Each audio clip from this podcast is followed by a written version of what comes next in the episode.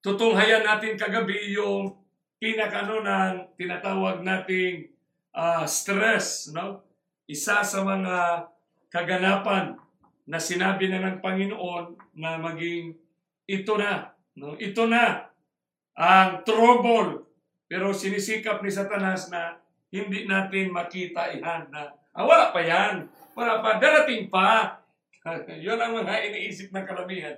Yun, dito natin dapat intindihin na itong cosmic controversy na ito sa langit nagsimula si Lucifer na the highest created angel sa kanyang posisyon na ang object ng kanyang attack ay talagang ang buhay nating kapatid.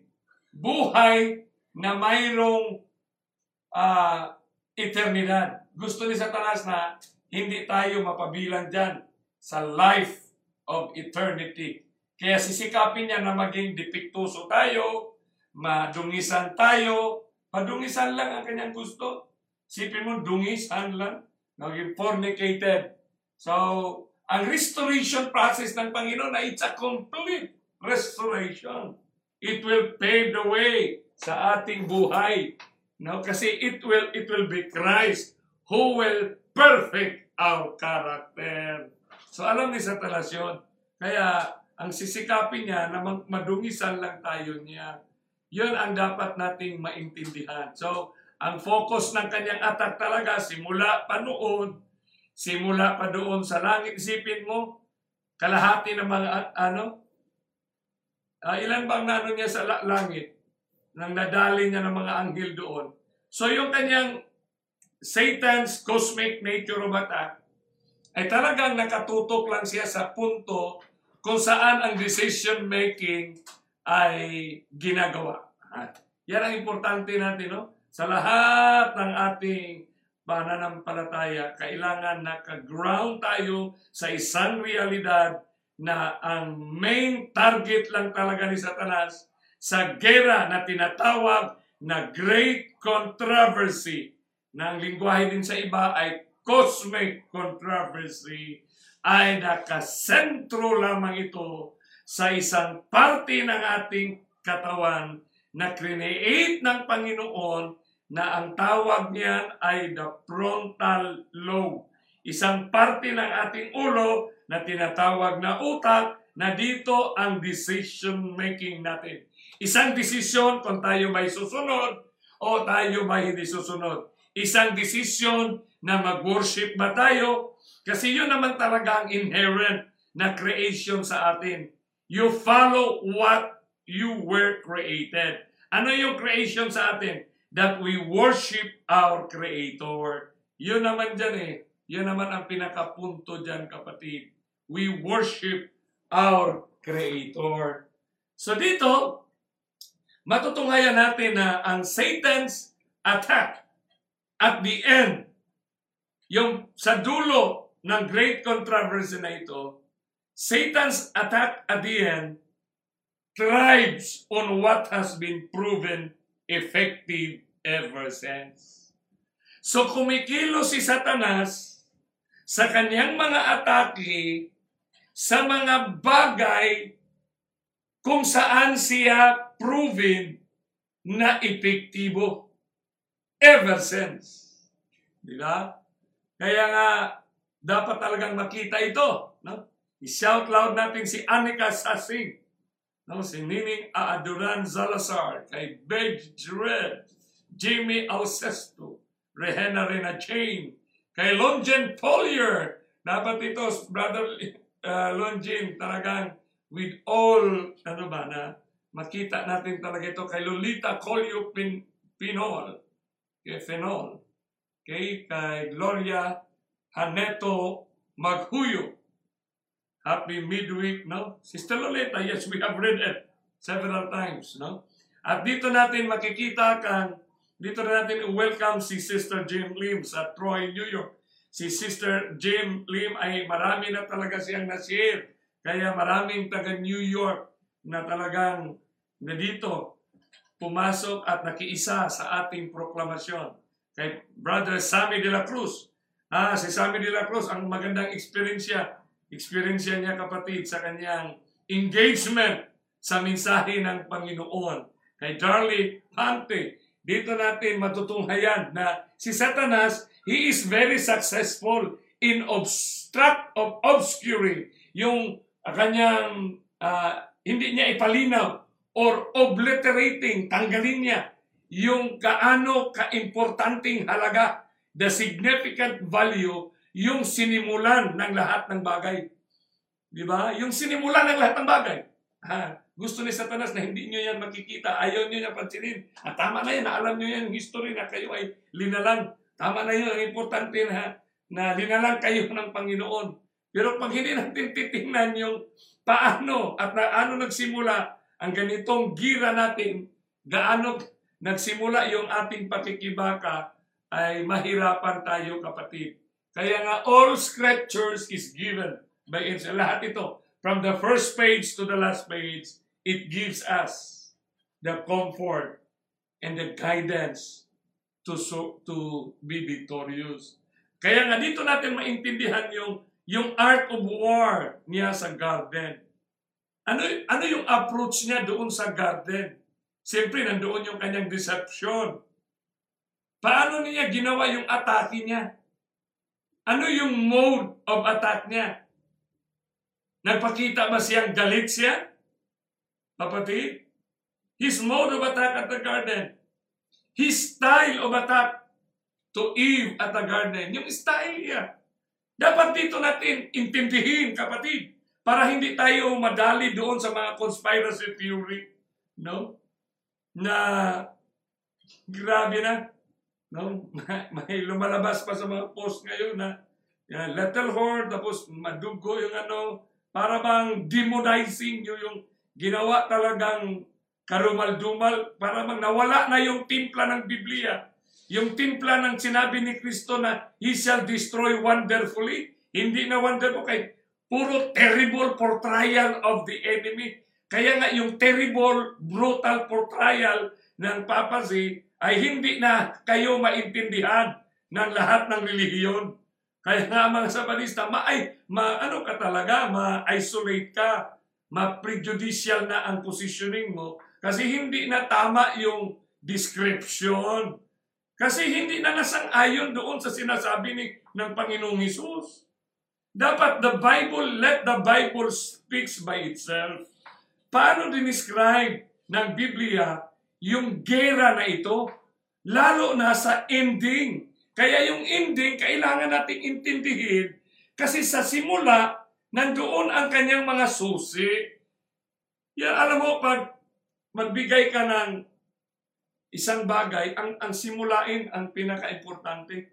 Ang sim- yung first, di ba? First impression, last. Yun ang mga philosophy dyan eh. So makikita natin na his mode of attack, his approach of engagement, grabe. His pronouncement of concept. Paano na pronounce yung konsepto? Siyempre, alam niya si Eve na may alam. Anong alam ni Eve? Yung environment niya. Anong alam ni Eve? Na ang lahat ng punong kahoy sa halaman, sa garden, na may bunga, maliban sa isa. Siyempre, yun ang reality. Ano yung contextualize? Na contextualize the blueprint of his art. Dito natin makikita. Kaya balikan talaga natin ito. Maganda yung sinabi ni Rizal, ang hindi marunong sa pinanggalingan ay hindi makarating sa paruroonan. He who does not know how to look back will never reach to his destination. Napaka-prophetic nito si Doctor Jose Rizal, ang ating kapatid. Grabe. So we always share this one to the rest of the Americans, Canadians, and the Western world, that there is one philosopher whose prophetic insights by his statements, no? Sa kanyang statement na, he who does not look back at his beginning will never reach to his destination. Ganda. Kaya nga siya pala, historicist, proclaimer pala si Rizal. Diba? Historicist siya. He based his future and his present by the past. Yun ang dapat, kapatid. Kasi sa ating generation, nahati ang interpretation, may preterist, may futurist. So dito natin tatalakayin niya, paano natin titingnan yung approach ni Satanas. Sipin mo yung approach niya. Siyempre alam niya kung ano ang nasa, ano nasa utak ni Eve, ano yung knowledge ni Eve. Alam ni Satanas yung ating twenty-seven, twenty-eight fundamental beliefs. Alam ni Satanas kung ano ang mahal na mahal na hawak mo. Yung Sabado mo, alam-alam ni Satanas yun. Yung baboy mo na hindi mo kainin, alam-alam ni Satanas yan. So hindi kanya bibigyan ng baboy sa harapan mo. Bibigyan kanya ng pagkain na may nakahalong mga baboy. Ha? Mayroon pala gano'n? Siyempre. Gano'n naman ang pamaraan. Eh, simpleng gira yan. Huwag na nating i-complicate kasi binigay na ng Panginoon ang lahat. Mag-complicated lang yan kung hindi natin naintindihan yung sinasabi ng Panginoon. Ganun lang yan kasimple, kapatid. Sipin mo yung konsepto niya na binigay kay Eve. You will not die, Eve. Ano ba? You will, your eyes will be open. You will open your eyes, Eve. Oh, grabe. You will be like God. Grabe na approach yan. Ibig sabihin, mag-level up ka, Eve. You will be like God. Ha? Grabe, no? Ibig sabihin, nandoon yung punto na, na mayroong kulang ka, Eve. May kulang pa ikaw. Grabe, no? Kaya mabigat talaga ito, Brother Rex Malti, Architect Arnold Villacampa, Rafael Donglao, Lowell Bellian, my friend, no? So heavy. Kay Lelibet Chavez ng Australia, Lorelai Cabrera, Fee Palacios Padamdeco, Arlen Subaria, Darlie Pante. Mabigat itong, ano, yung bigat nito sa nangyari sa Genesis, ay ito rin ang ginawa niya sa atin. Itong ginawa niya sa atin actually, kapatid. Positive ang kanyang approach.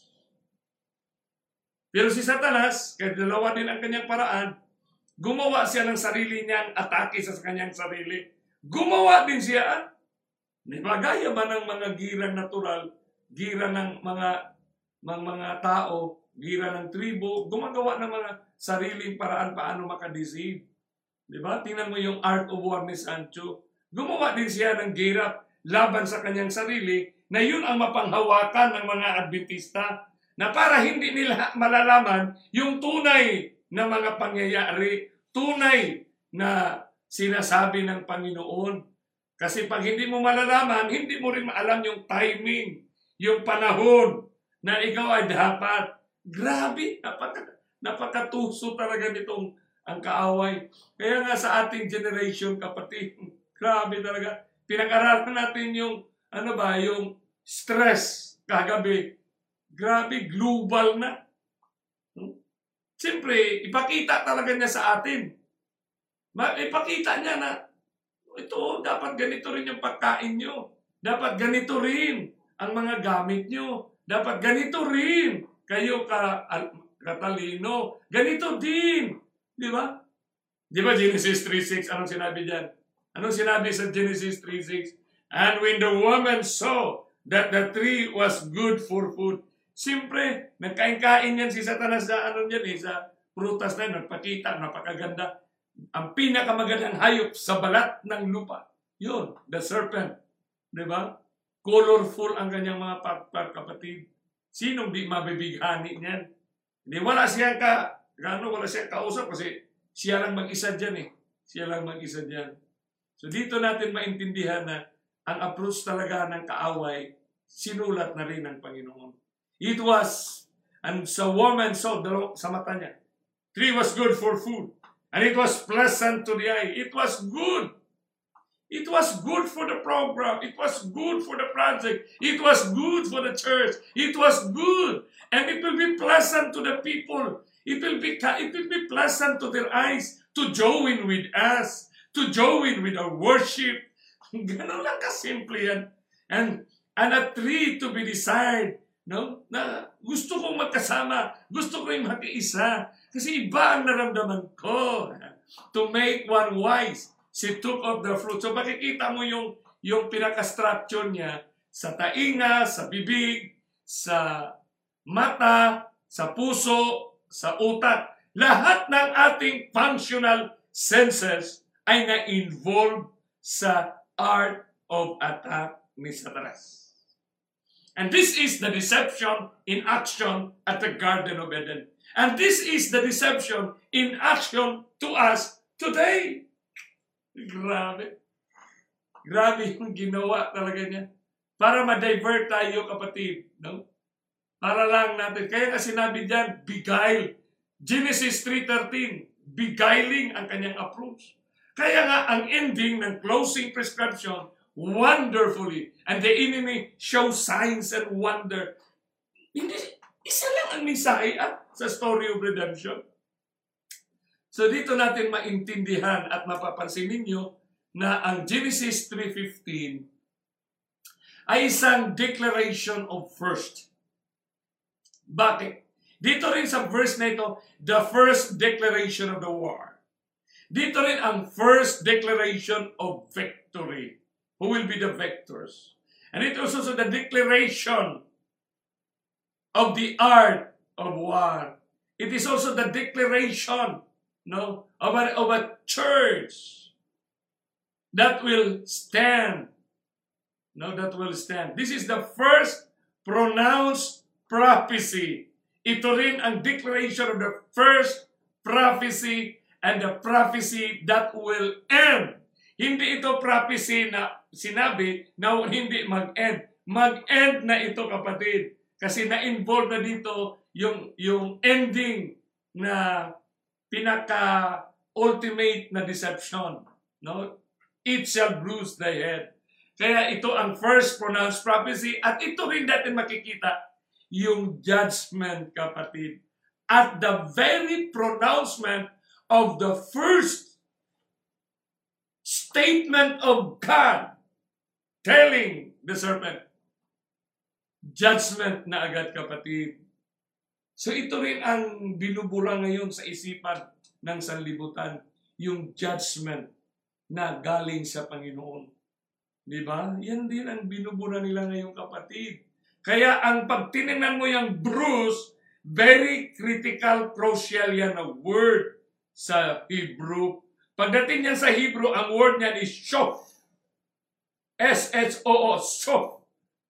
Properly gay. That is snap. No? Talagang, nandun na yung meaning ba na? Mahinto talaga, snap yan. Hindi yan pansa, ano yan? Yung eternidad na gera.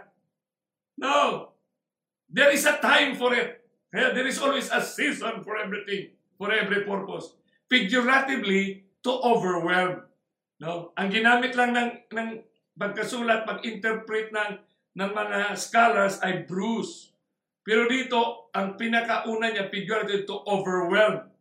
Overwhelm ang pinakaano niya, or break, or bruise na, yung kanyang explanation. Pero overwhelm. Ibig sabihin, matalo talaga siya, kapatid. So kaya nga, ginamit ng Genesis three fifteen, yung it, I T. Kasi ang meaning ng it shall bruise, Christ truth. Okay? Truth yan.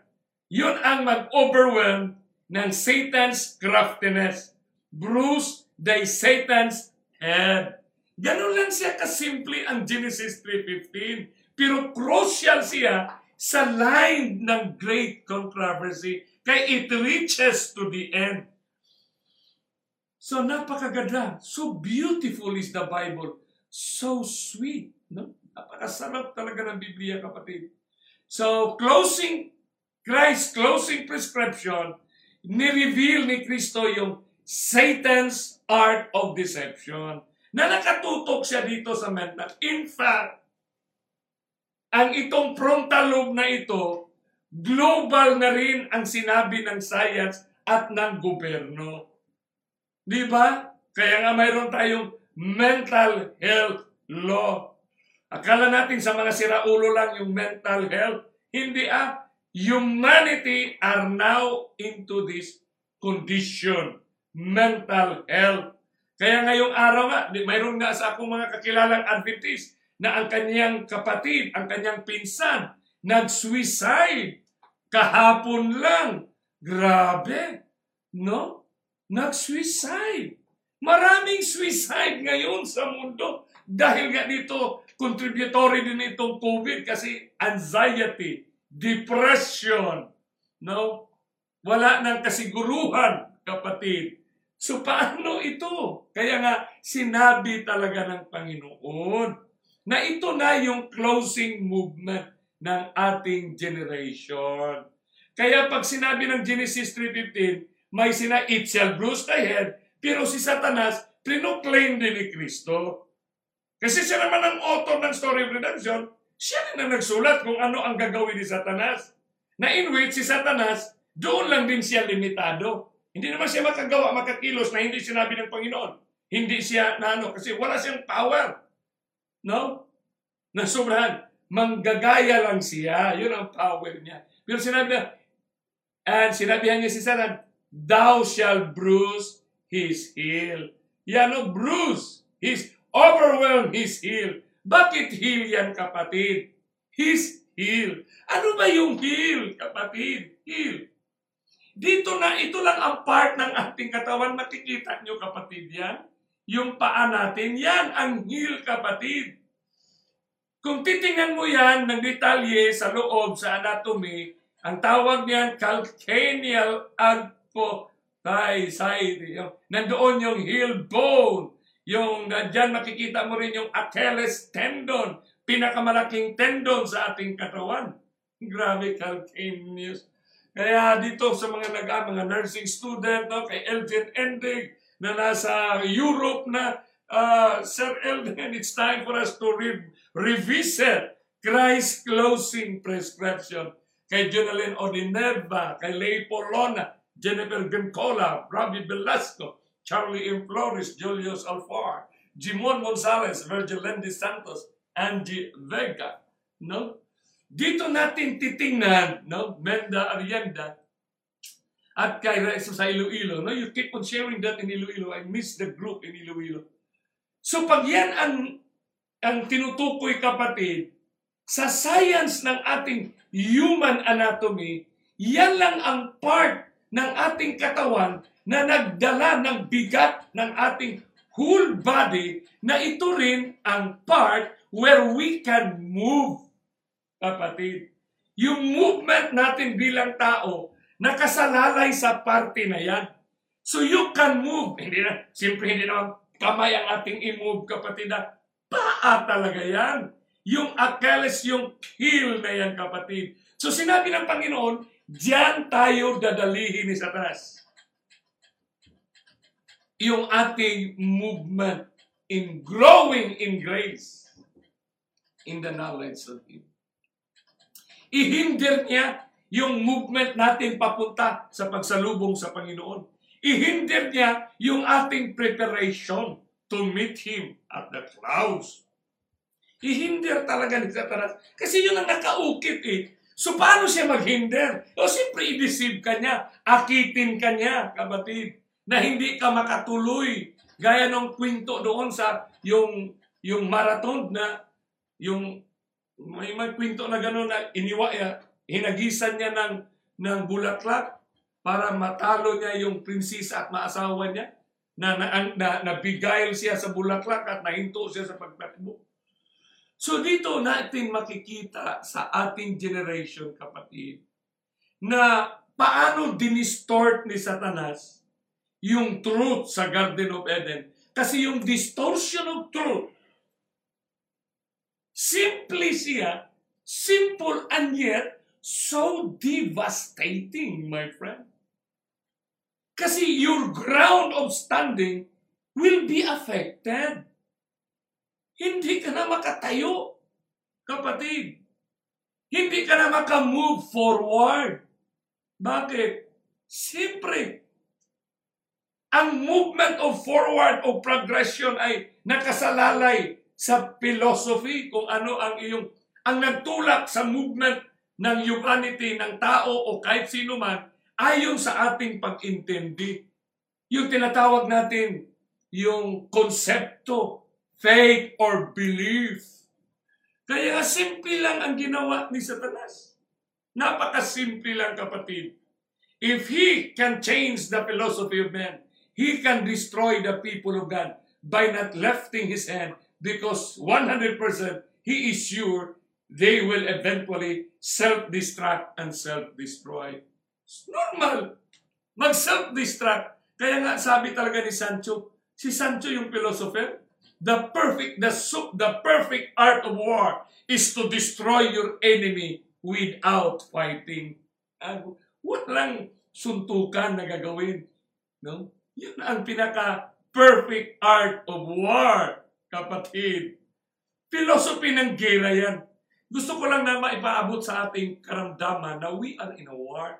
Kasi pag nawala kasi yung consciousness na nasa gera tayo, ay, talagang madadali tayo, kapatid. Ngayon nga, ilang series na tayo. Sinisikap talaga ni Satanas na hindi tayo makapasok.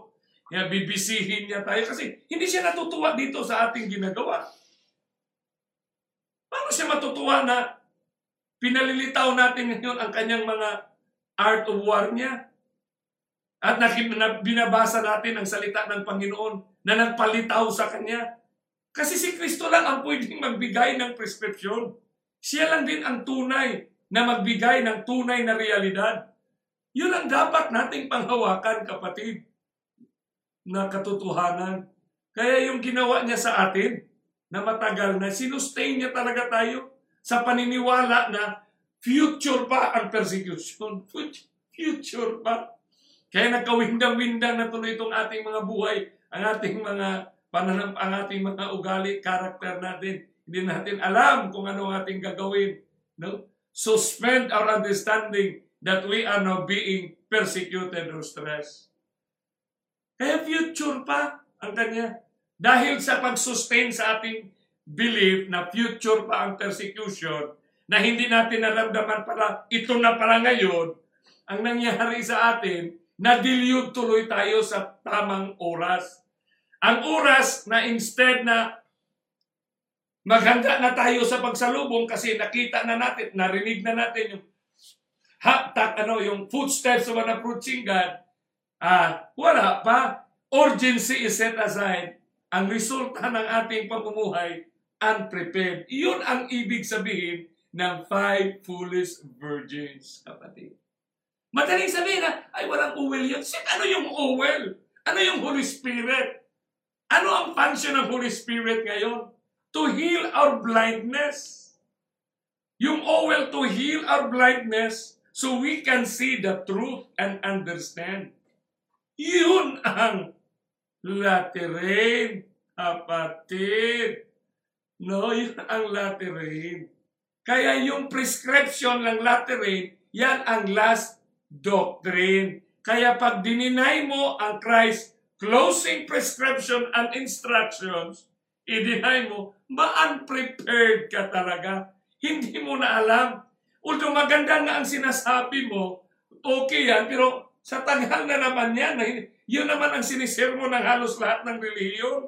Punta nga kayo, linggo, o kung anong mga gathering ng iba't ibang mga religious denomination, pag makinig ka ng lahat ng mga sirmo ng pastors, napakaganda yan. Life-transforming messages. Diba? So, kaya nga, pag hindi tayo ngayon mag-iingat, sinabi talaga ni Pedro sa Second Peter three seventeen, my dear friends, you have been warned ahead of time. Kasi ang tagal na itong Biblia na ito eh. Second Peter three seventeen in Contemporary English Version. You have been warned ahead of time. So don't let them, so don't let the errors of evil people lead you down the wrong path. Ibig sabihin, may mali talagang daan na ginagawa and make you lose your balance. Ganda ito. Hmm? Lose your balance. Hindi ka talaga makatayo. See, aanurin ka niyan eh. Ye, therefore, beloved. Yes. Sa Darby, eighteen eighty-eight na Bible translation. Knowing these things before, alam mo na, take care lest being led away with the error of the wicked. You should fall from your own steadfastness. Mahuhulog ka sa iyong ka, ka, ano, ka, kalakasan. You therefore, brethren, knowing these things before, take heed, lest being led aside by the error of the unwise, error of the unwise, you fall from your own steadfastness. Outside from the blueprint of Christ's closing prescription, we will surely be defiled. We will surely fall, my friend. Without Christ's closing prescription that he personally engaged to Peter, the one who wrote this verse. He personally engages to Peter at, the, at this Mount of Olives. Dear friends, you already know about this, so be careful. Don't let these evil people lead you away by the wrong we do. Bakit? Talaga hindi naman talaga kasi we have to prepare. This world is not our home. I'm just a passing through. Be careful that you do not fall from your strong faith. So nirecognize ni Peter na natarnasal, matibay tayong pananampalataya. Matibay. May nagsabi man na hindi matibay ang lahat ng Adventist. Matibay. Simpre ah. Hawak ang twenty-eight fundamental belief. Tiba yan. Pero may sinabi si Pedro. Siyang nakarinig kay Kristo, may sinabi siya. Gaano kalalim ang kanyang sinasabi. Sa next verse na ito, sa Second Peter three seventeen ito, sa last verse niya, sinabi niya, but grow in the grace, in the grace and knowledge of our saved Lord and Savior. Hindi natin, hindi, hindi talaga din, Lord Jesus Christ. Dinugtong talaga, and Savior Jesus Christ. So alamin yun yung kaalaman sa saving work, Savior Jesus Christ. Ano yung saving work niya? Yung last instruction niya, to Him be glory both now, but be increased in grace and in the knowledge of our Lord. So pag wala sa atin yung feeling na tayo'y lalago, there must be something wrong in our faith, my friend. Kaya dito, may sinabi si Ellen G. White, mabigat ito na pagkasabi. Si-share niyo rin ito, kapatid. Huwag na kayong mahiya at matakot. Our judgment in the judge, our condemnation in the judgment will not result. Grabe, no? Ang kondemnasyon daw natin sa, sa hukum in the judgment will not result from the fact that we have been in error. Hindi naman talaga na-error tayo, kapatid. Grabe, hindi tayo na-error. But from the fact that we have neglected. Simple lang yung word, ha? Neglect lang. Bakit neglect? Kasi nandyan. Nandyan lang, nandyan na. That we have neglected heaven-sent opportunities. God is active in the redemption process. Every seconds of this planet Earth, God is active in providing us opportunities for our salvation. And that opportunities of learning what is truth. Truth that will lead us to stand. Truth that will give us the power from His grace to become victorious, my friend. Napakasarap ng mga statement na ito, kapatid. Kaya sa ating generation, pinayuhan talaga tayo na yung revival signifies a renewal of spiritual life. Binasa natin ito kagabi. A quickening of the powers of the mind and heart. A resurrection from this spiritual death. Reformation signifies reorganization. A change. Bakit pinayo sa atin yung reformation? Na nag-signify daw ng reorganization. Kaya you have to, we have to pause. Pause ka naman. Hinto ka muna at isipin. na ang Reformation at change in ideas. Theories, habits, and practices. Napakabigat nito, kapatid, na? Habits. Kailangan tayong magbago ng mga ideas, theories, habits, and practices. Kailangan nga natin isangguni ang knowledge, ang ideas, ang theory, ang mga pagbabago na yan, ang habits doon sa Panginoon. That we have to grow in grace in the knowledge of our Lord and Savior, Jesus Christ. Kaya pag intindihin natin itong Satan's cosmic nature o bata, grabe talaga ito, kapatid. Kaya ang revival of true godliness among us is the greatest and most urgent of all our needs. To seek this should be our first work. Yun ang first work natin sa lahat ngayon, kapatid. Revival of true godliness among us is the greatest of all our needs, or most urgent of all our needs. Sana yung revival and reformation. Quickening. So tayo yung, kaya ma-alarm na tayo. Kaya pag sinabing alarmist kayo, matuwa kayo. Kasi ang mga huling, ang remnant, ay talagang ang, ang buhay natin is to alarm the warning. Hindi ito naintindihan ng marami, kapatid. May mga, may mga leader pa naman tayo, ay mga alarmist kayo, mga alarmist yan. Ang alarmist ay positive yan para sa atin. Kasi we need to proclaim the warning, to alarm. Grabe. What?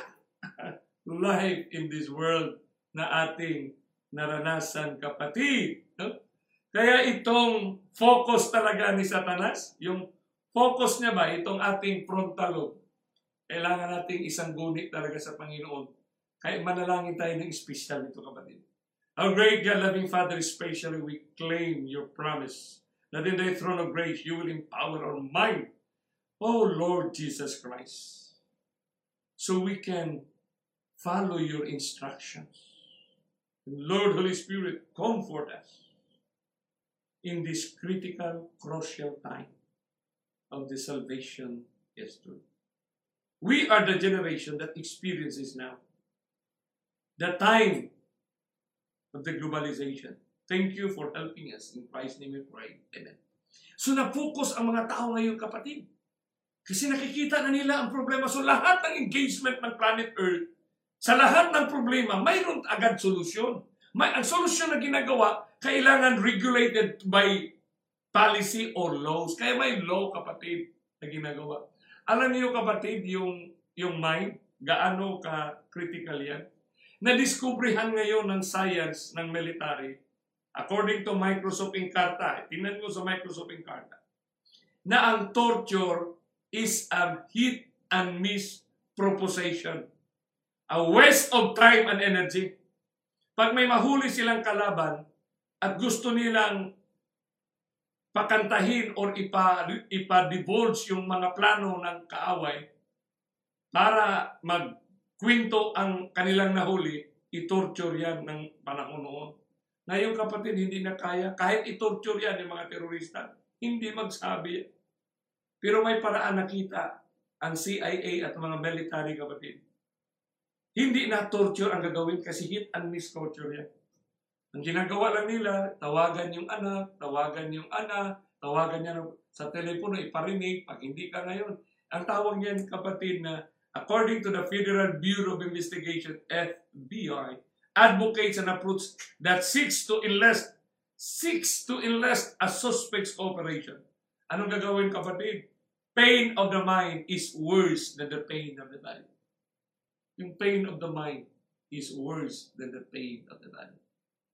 So, halo-lalo kung mag-struggle ka, kung ano ang konsepto mo, kung ano ang na, na, na, nahawakan mo at ayaw mo nang magbago, it's really painful, my friend. Very painful. Kaya maraming suicide ngayon kasi pain of the mind. No, makarating sila sa wits and corner. Hindi nila alam na sinabi na pala ng Panginoon two thousand years ago na ito ang ating buhay sa planet Earth. Dadaanan natin, we pass through this tribulation. So why will you worry? Do not doubt. Because along this way, kasama natin ang Panginoon. Kasama natin ang mga anghel sa paglalakbay na ito, kapatid. Kaya yung pressure, demands of the mind na pinag-aralan natin kagabi, it's much more powerful factor to affect, change human behavior than anything. Demands of the mind. So kailangan natin, isubmitter talaga natin ang ating, ating puso at isipan. When you talk about mind and heart, they are interchangeably being used. Kung ano ang nasa utak mo, yun din ang naging feeling mo, kapatid. You will feel what you think, my friend. So, ganun siya ka-importante, kapatid. Ilang distansya lang ang brain at the heart. You know? So, pag-intindihin natin sa ating generation ngayon, bakit gumawa ngayon? Recognize na ng whole world. Kung ito man ang sinasabi ng Matthew twenty-four twenty-one, a tribulation never was since the world began. Never. Until now and never will be again. Kung ito man, kapatid, ito pala ang ating engagement ngayon. Paano natin i-handle ang ating buhay? Paano natin i-engage ang ating decision making sa mga ganitong panahon, kapatid? Kasi may Panginoon tayo that will give us the comfort kasi yun ang promise niya. So sa ating generation, kapatid, na mayroon tayong tinatawag na external or systemic stress. Na-stress ka dahil yun ang patakaran ng iyong kumpanya. Na-stress ka kasi yun ang regulation ng, ng hospital o company na pinapasukan mo. Remember, my friend, Satan in all his forms of attacks, twenty-four seven siya. Nagbabantay siya, kapatid. Walang shifting siya, kapatid. twenty-four hours, three hundred sixty-five days a year. All year round siya, kapatid. Naghanap ng paraan. Lalo na sa ating generation na nakikita niya na patapos na rin. Pag nakakita siya sa ating kapatid, nakikita niya ang katapusan. Take note, pag nakikita niya tayo kasi galit niya siya. Alam ko sa inyo, kapatid, kung ano ang ginagawa ng kaaway ngayon.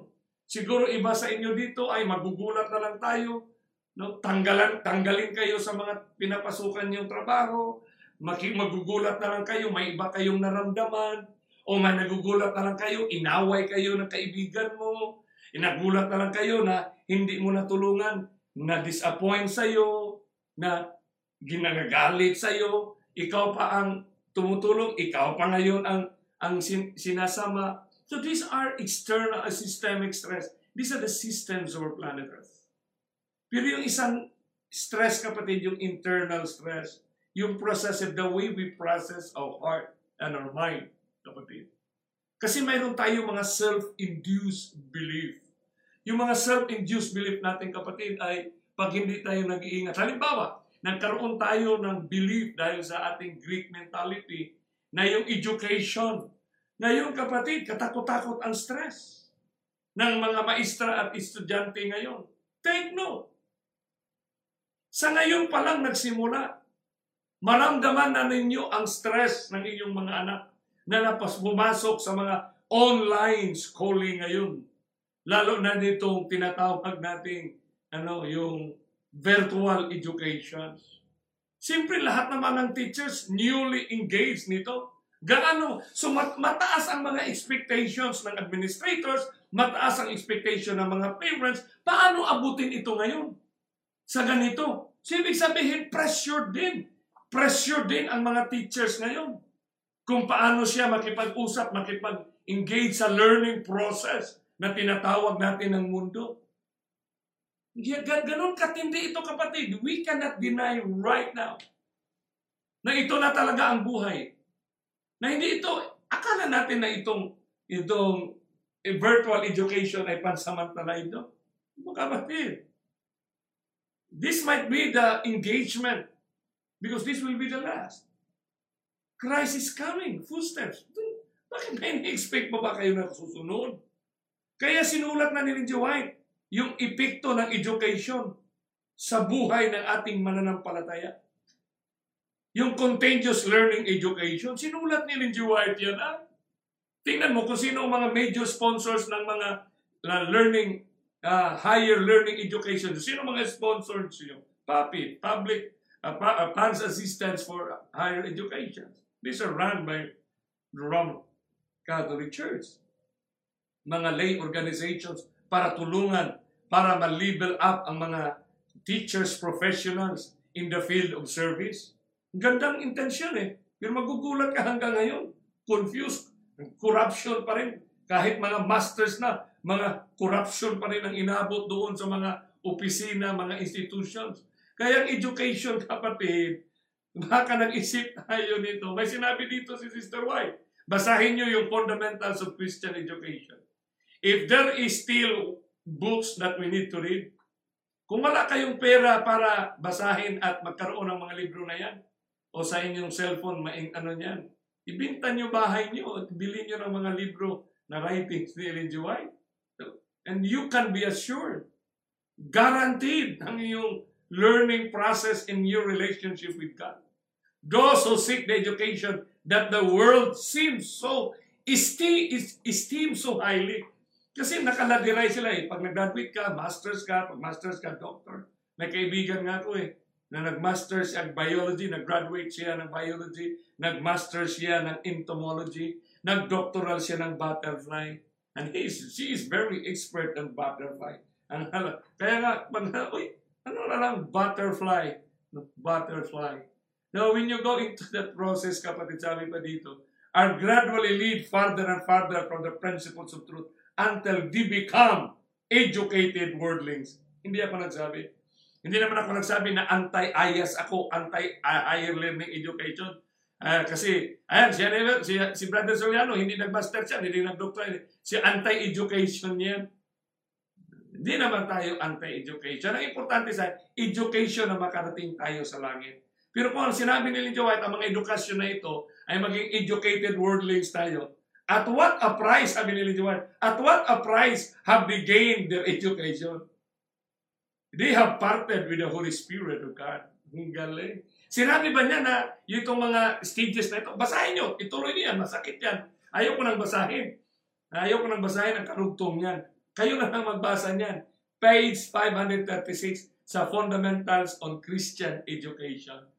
Ang ganda niyan, kapatid. Systemic stress yan sa ating buhay. Kasi pag hindi ka mag, mag, magmasteral, ay hindi ka natanggapin sa school. Pag hindi ka magmasteral, ay maiiwanan ka. Ganon ang system sa mundo.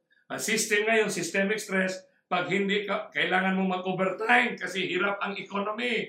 Kailangan mo magtrabaho para ka ng pagkain.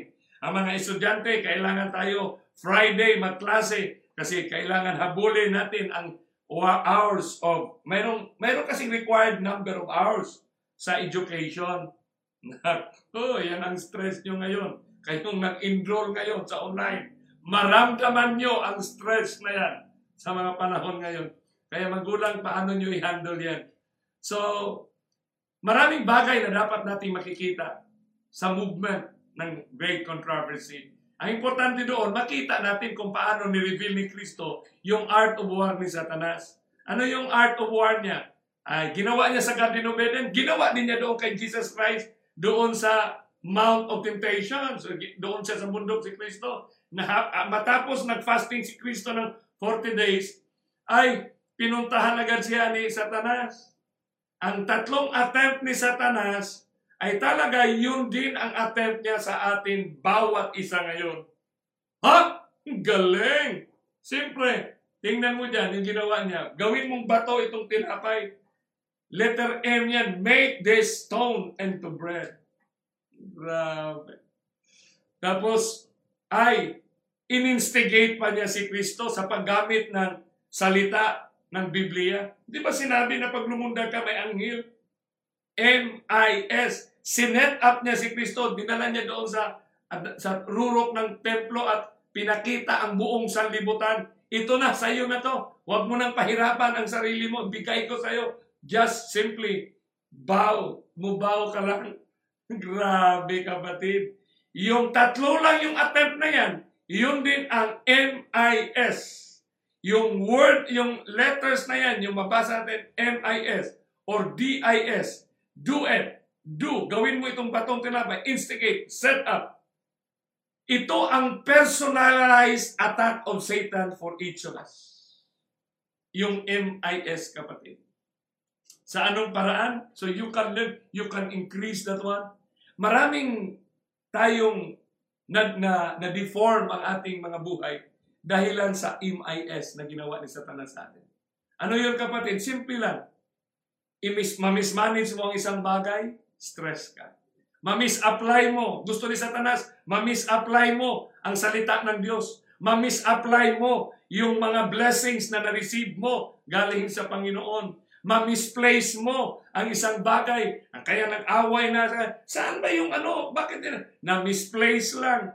Magaling si Satanas dyan, kapatid. He's always, twenty-four hours yan yan, na talagang, ano, ilagay mo sa dapat kalagyan ng isang bagay.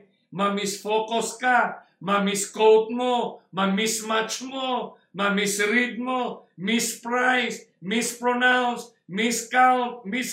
Yung mga M I S na yan, daming away. Personally, we become victims by all these M I S. Ito rin ang word na napakarami sa dictionary. Miscall, miscast, misrule, miscommunication, misarrange. Ito talaga, kapatid. Anong to most of us, we've been set up by the enemy. Ganito kasimple ang ginagawa niya. Halimbawa, may trabaho ka. Mamishandle mo yung trabaho na hawak mo. Kasi gusto niyang mamishandle mo para mapagalitan ka. Pag napagalitan ka ngayon, pag ma-reprove ka, ma-dismaya ka, ma-depress ka, ma-stress ka. Ganon siya. Ma-misuse mo ang isang bagay, ma-miscarry mo ang isang bagay, ma-miscalculate mo, sanhi na mga away, ma-misgive mo yung dapat mong ibigay, hindi mo na ibigay. Ah, grabe, kapatid, ito, kapatid, sa ating generation. Kaya nga ang focus talaga ni Satanas ang ating personal na puso at isipan. The way we we handle our life, my beloved friend. Holistic siya, kapatid. The whole world has been affected. And it goes down to the very heart of the matter of the world. The very heart, the very mind, the very who we are. Tayo talaga ang inatake, kapatid. Alam ko sa atin ngayon, just a matter of fact sa atin ngayon, kapatid, kung ano-ano na lang ang ginawa ng kaaway sa atin. So we have to be careful. We have to constantly hold on to the promise of Jesus Christ. Kasi sa pamilya, hahanapan tayo ni Satanas. Kung hindi ka nadali niya sa relasyon mo sa asawa mo, dadalihin ka niya sa relasyon mo sa anak mo. Tingnan mo ang mga nahabang kumakain sila. Diba? Stressful ang kanilang mga mukha. Isang pamilya sila, pero napaka-stressful na kanilang mukha. Kasi may mga problema sila. Kahit pag-aano kaganda, kasarap ng ulam diyan, kung na-stress talaga, no? How the family has been affected. Stressful conditions. No? Ano pa? Yung mga away, no? Makikita mo na mga set-up na away ng mag-asawa. Yung relasyon ng anak at ng ina. No? Anak ng ama. The relationship. Satan is very expert in destroying relationship by setting up circumstances. Siya, siya talaga ang nag-initiate, kapatid, na minsan ang narinig mo ay hindi mo magustuhan talaga. Ganun siya katindi, kapatid. Ganun siya katindi. So kaya nga itong ating senses kailangan natin makikita. Ano pa ang ginagawa ni Satanas, kapatid? Personalized attack sa ating buhay, sa syudad, city lifestyle. That we are hurry, labor, and the pressure of business. There has been much word and work, but less spirituality. Sa siyudad, kapatid, napakahirap niya. Lalo na sa city. Ang school, kung wala pang COVID, pag mag-aral ng mga bata, ang daling, madaling araw, maliliit pa, kulang sa tulog. Pag umuwi, tulog ng magulang. Hindi na mag-abot ang mga anak at magulang. Pressured masyado sila, kapatid. Pressured na masyado. Ngayon, lalo na kasi nasa computer na, nasa bahay nga, ang lahat, pero hindi na magkakausap. Hindi na sila kasi because they are ruled, consumed by the time in computer engagement, my friend. That's our life. Marami pang ginagawa sa nas, mga deadlines, mayroon tayong mga inaabot, may stress. Kaya these are stressful conditions of our personal lives. Deadlines sa pag-submit, deadlines ng mga mga payment, deadlines lahat, kapatid. Ay, very stressful ang buhay ng sanlibutang ito. So sinasakyan ito ni Satanas, kapatid. Overload ka sa trabaho. Pag-overload ka, stress ka, pagod ka, pati ka, diyan hahanap siya ng paraan para magkasakit ka. So pag magkasakit ka, kapatid, pag wala kang gamot ay, kung hindi ka magaling sa gamot na yan, ay pupunta ka na ngayon sa mga kwat, doktor, o sa mga kwat. May mga finances kang problema. Sa finances na problema, makikita mo, kapatid, no? Na, grabe, lilipad ang mga plato diyan pag problema na ang pera, no? Grabe na ang mga aura ng mga sa loob ng tahanan, finances is involved. Pero alam naman natin na this is the life that Satan struggling, no? Struggling to go against us. Kaya dito siya eh, dito siya talaga tumututok sa mga anak ng Diyos. Bakit pa siya mag-spend ng oras doon sa mga tao niya? Nasisiraan ba siya ng bait na doon siya mag-mag-deceive sa mga tao na kanyang na-deceive na? Doon siya sa mga hindi pa na-deceive. Kaya ganun siya katindi, kapatid. So tayo ngayon, mag-ingat tayo kasi nakalista ito. Pero huwag tayong mag-alala kasi naka, ang listahan natin na importante, nakalista tayo sa Book of Life. Yang importante doon na nakalista tayo ngayon, kapatid. So illness, ang illness is a major contributing factor. Kaya ngayon nga dahil sa COVID, maraming na-depressed. Maraming nag-suicide ngayon. So, sa atin, alam natin na itong kalagayan na ito ay naisulat niya two thousand years ago. There will be famines, pestilences. So, alam din natin na ang closing of provisions ay magkaroon ng first place, sore. It's a physiological disease, my friend. Kaya nga, paano natin titingnan itong global pandemic na ito? Pag sinabing pandemic, global, ito na kaya yung global, isang global na prescription ng Panginoon? O ito na kaya yung, yung droplets of the plague? Ang ganda niyan, kapatid, na pag-aaral. Human reactions to stress, kapatid, will determine the character of a person. Yung ating ano ba, reaction sa stress, nag-determine siya. Yun ang nag-determine sa character ng ating pagkatao. Character that defines a person's faith. Gaano tayo sumasandal sa Panginoon? Because I would like to tell you that when Christ is in us, who can be against us? Huwag tayong, huwag tayong mabahala, mga kapatid, sa galaw ng mundo at ng kaaway. Huwag tayong mabahala kung tanggalan tayo, kung i-demote niya tayo sa ating mga hanap buhay, no? Why should we worry? Let us praise the Lord for engagement of this life. Na na-engage niya tayo sa, thank God that it's happening because it only means to me that you are coming to rescue me. Oh, ganda niya, kapatid. It only means that you are coming to rescue me. Thank you, Lord, for this experience. So dito, it is, sabi pa, our faith, our Father's, you know, calling, one oh five. It is in the little things in life that reveal a person's real character. Sa mga maliit na bagay lang, kapatid, in life that reveals a, re, a person's real character. Naalaala ko yung aking kaibigan, naglaro kami sa isang compound ng ating institutions. Naagawan lang ang isang leader, kapatid, union director, talagang naagawan lang ng bula ng isang ordinaryong Adventist sa isang araw, isang linggo na yun na paglalaro. Kinuha ang bula at tinagis, tinapon sa kanya. Grabe, he, he was caught with a surprise na nakaapikto sa kanyang pananampalataya na hindi niya akalain na nagawa sa kanya yun. So, ito yung tinatawag mga, mga unguarded moments ng ating buhay, kapatid. Sinasabi naman ni Sister White, no? for high calling, two eighty paragraph four. Ito yung dynamics of the end, kapatid. Okay? Ito ang dapat nating titingnan ngayon. All are pressed. No? Anong sinabi dito? All are pressed with urgent cares. Lahat ay na, pinipress tayo sa urgent cares. Ay pangangailangan talaga. Hindi naman tayo na busy sa mga bagay na hindi natin kailangan. We are all pressed with urgent cares. Ano yung urgent cares natin ngayon? Edukasyon ng ating mga anak. Ano pang urgent cares natin ito, kapatid, sa ating buhay? Yung health, food, clothing, shelter, yun ang ating mga urgent cares.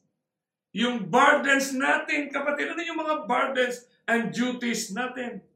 Talagang ganun ang gagawin, kapatid. Ito yung dynamics ng ating personal life of the end.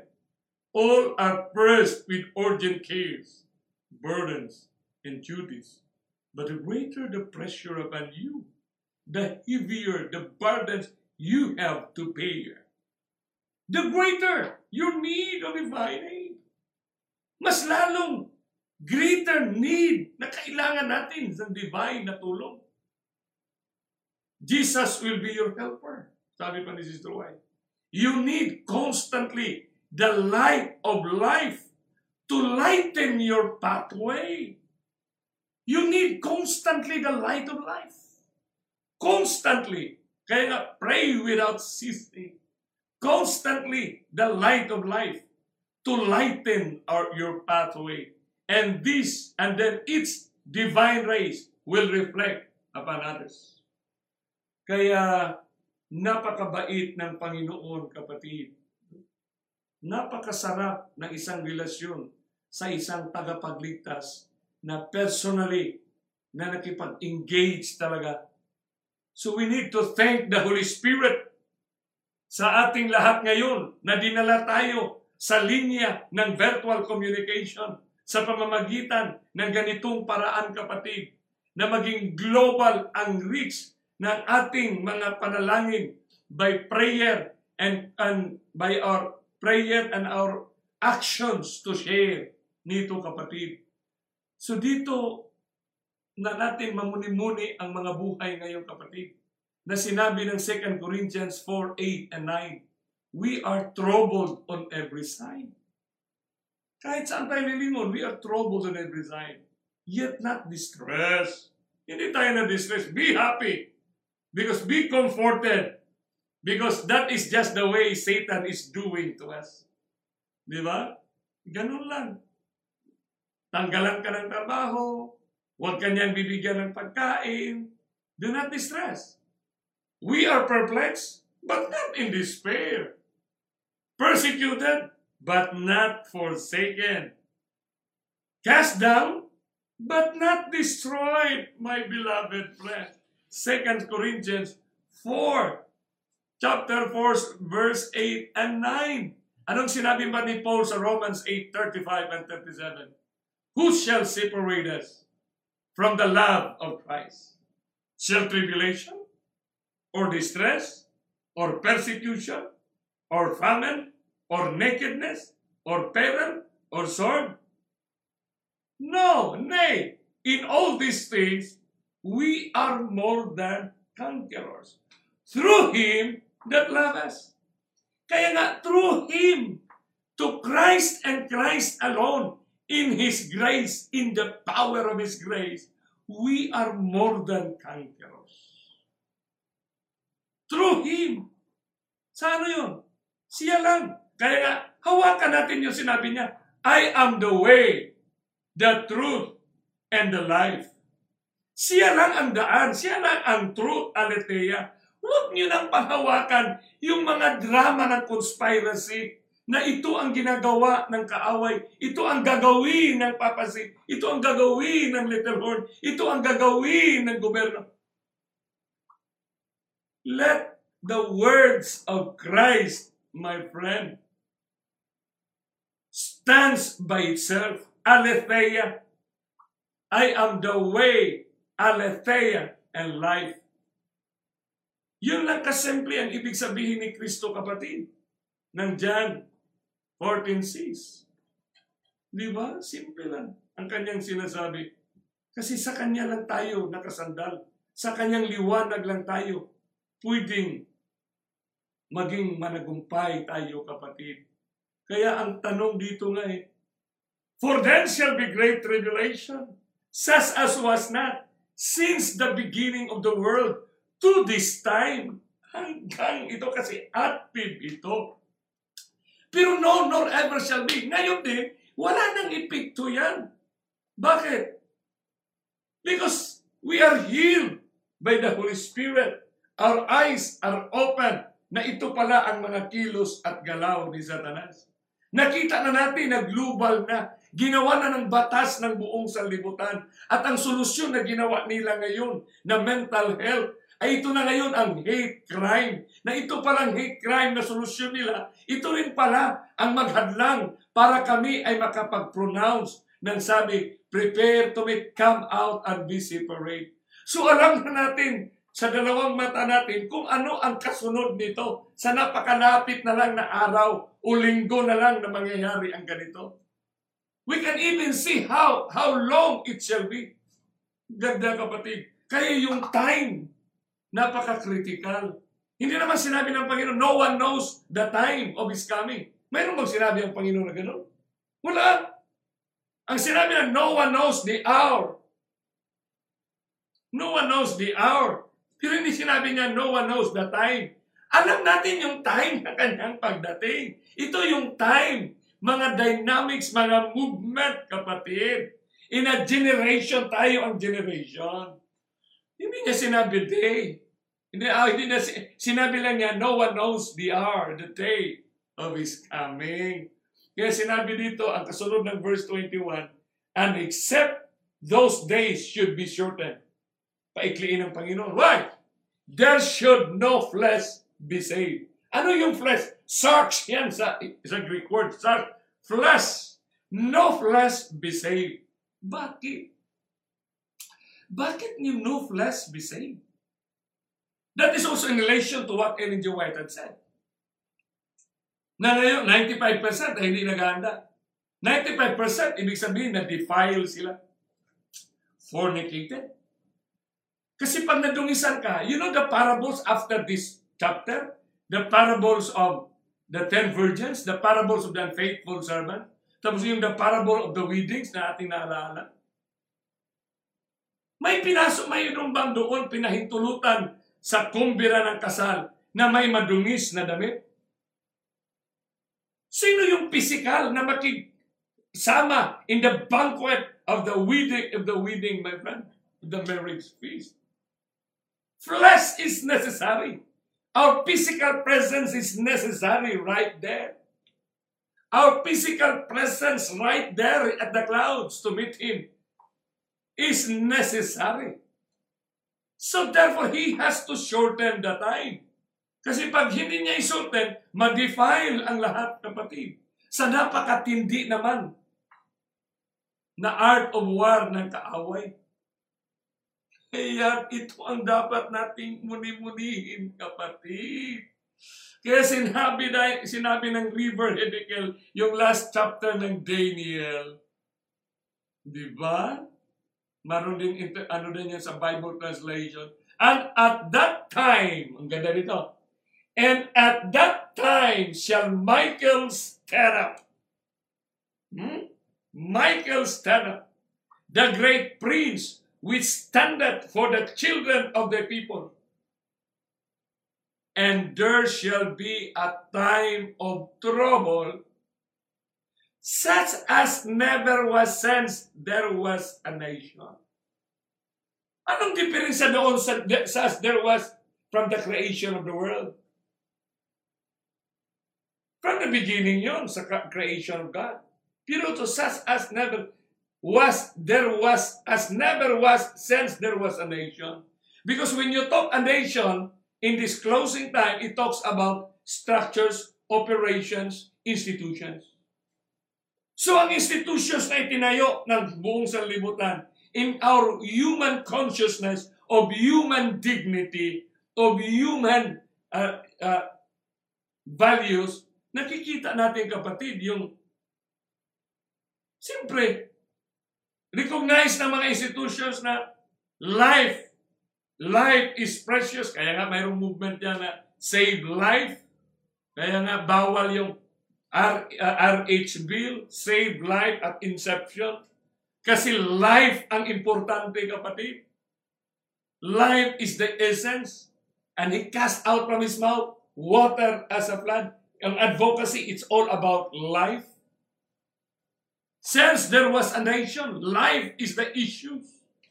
Pero yung tribulations na isira ng tinatag at ipa, ipatupad, yun, ito ang ibig sabihin, kapatid, na magkaroon ng isang batas ang nasyon. Kasi when you talk about nation, it is equated with laws.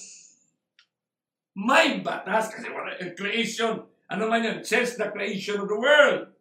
Pero ito, kapatid, nations, batas. Batas yan, kapatid. In other words, in relation sa statement ng Spirit of Prophecy, sa mga writings ni Sister White, ay eh makikita natin na bintangan dahil dito, normal naman sa sanlibutan na maghanap ng rason. Pero may mga material evidence naman talaga sila na bakit tayo ay dapat talagang basihan ng dahilan ng kalamidad. Isipin mo, sa record ng mundo, Sabado ang mga kalamidad. Ininterpret nila na dahil sa inyo mga Sabadista kayo. Sabado, dinisecrate nyo, hindi kayo magsimba sa Linggo. Kaya nga ito ang verse na itulong natin sa nag-proclaim ng Sunday Law. Ito yung verse, kapatid. This might be your first time to understand Daniel twelve one, but this twelve one talks about a law to be imposed by a nation or by the nations of the world or by the United Nations, nakakaisang mga bansa, a tribulation, a trouble never as such as never was since there was a nation. So simula noon hanggang ngayon, ano pa yun? So ito nga, ito nga ikanilang gagawin. Pero sa oras na gagawin nila yung kapatid, sinabi ng verse one, even to that same time, even ba, even, sa panahon, sa mga uh, panahon na yun, sa oras, sa mga panahon na yaon, even to that same time. Pag i-declare nila yung Sunday Law, hindi naman sila mag-declare ng batas na walang I R R, Implementing Rules and Regulations. Automatic yan. Siyempre, life na at stake dyan eh. Even to that same time, at that time, at that time, yun ang future na pinag-usapan natin ngayon. And at that time, thy people shall be delivered. Bakit i-deliver? Kasi tayo ngayon, naghahanda na. I-deliver tayo kasi yung naghahanda lang, yung parable of the wise virgin, yun ang naghahanda lang, shall be delivered. Pero yung mag-nag-isip na, na doon ang sandilotas, magsimula ang persecution, tatayuan ko na ang aking paka, pananampalataya kay Kristo, doon ko ipakita na ako ay matibay, na hindi ko ipagpalit ang Sabado. It's too late, my friend. Too late. Kasi ang Sabado ay hindi yan makapagligtas sa atin. Hindi yan makapagligtas sa atin. The relationship that we have built right now with Christ. The relationship that we trusted in Him in all circumstances. Ano yung circumstances? In all circumstances. Sa mga circumstansya ngayon na si Satanas ay galit na galit sa atin ngayon, kaya gahanap siya ng paraan na ma-discourage tayo, lalo na sa mga mensahe na gagawin natin, na mga mensahe na gaya nito na si Kristo mismo ang nag-engage at nag-prescribe. Ito lang ang message, kapatid. This is the last message of Christ. Ito rin ang last message na binigay niya sa apat na disipulo. Kaya nga nakasulat si Pedro ng First Peter and Second Peter. Kaya nakasulat si James ng libro ng James. Kaya nakasulat nga si John. Kaya nakasulat nga ang kapatid ni James na si Jude. Kasi ito na ang ending. Wala nang kasunod itong ating henerasyon. We are the generation who will meet Christ alive in the faith.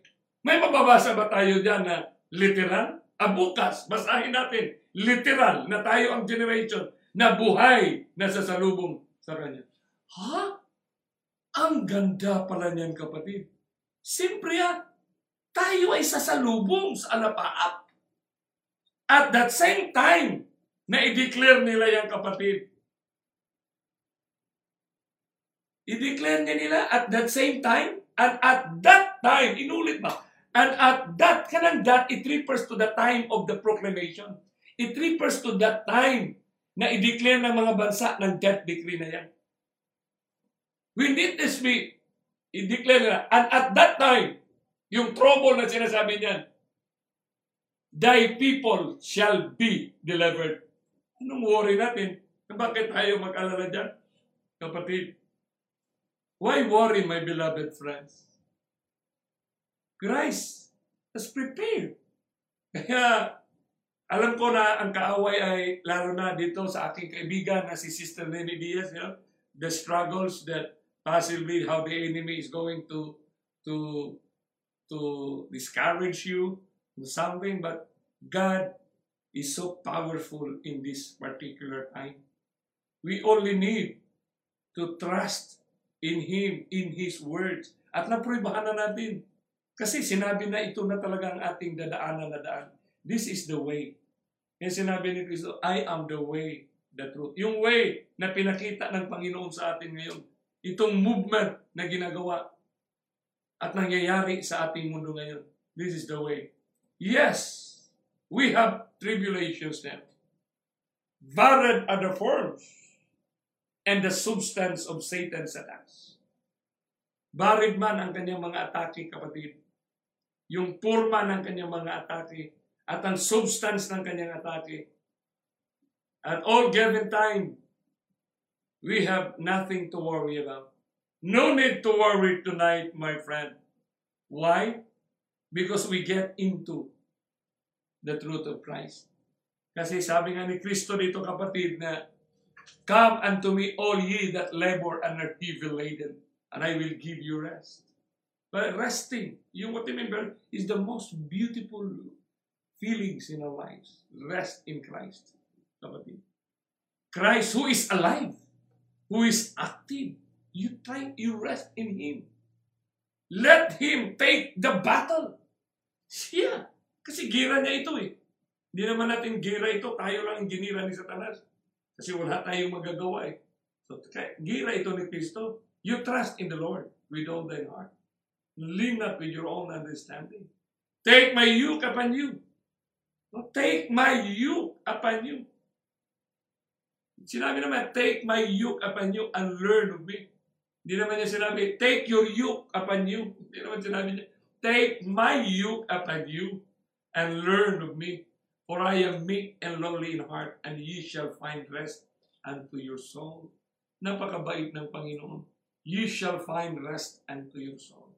For my yoke is easy, and my burden is light. What a glorious Heavenly Father that we have.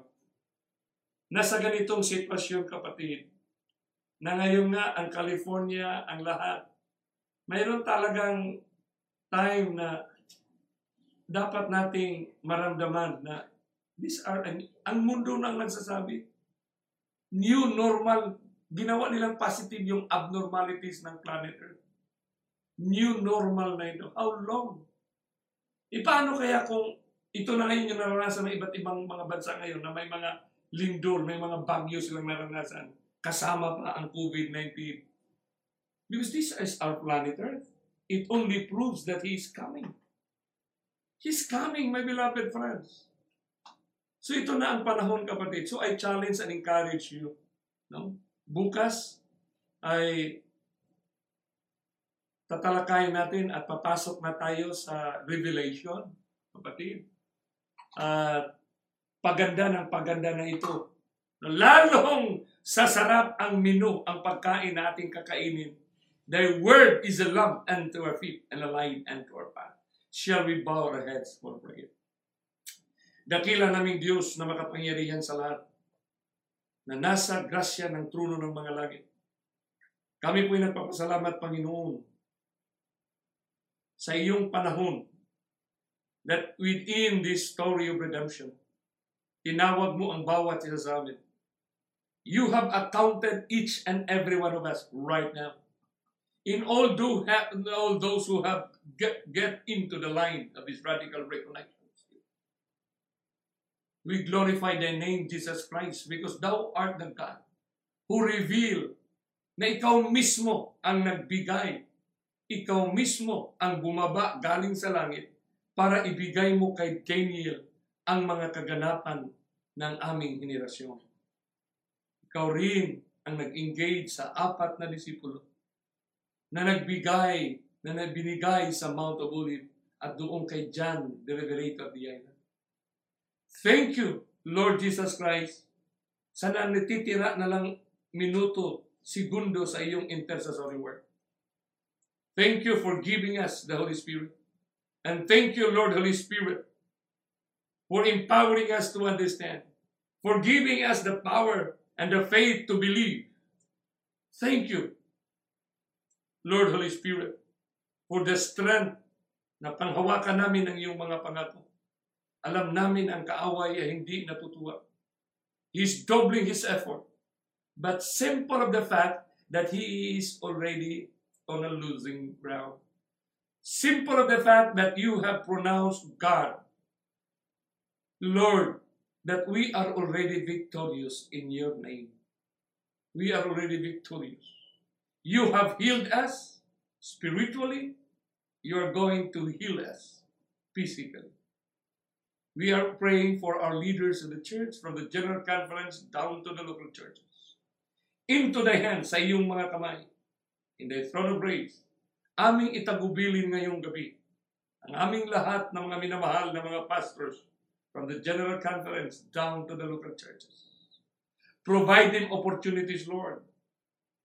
Let them, give them dreams and visions, so we can, we can all be one in the proclamation of Christ's closing prescription, the river Olai, the Mount of Olives, and the island of Patmos. Thank you for healing and for preserving our lives, and for setting all circumstances for our lives as we continue to grow in grace tomorrow and in the coming weeks. In Christ's name we pray. Amen.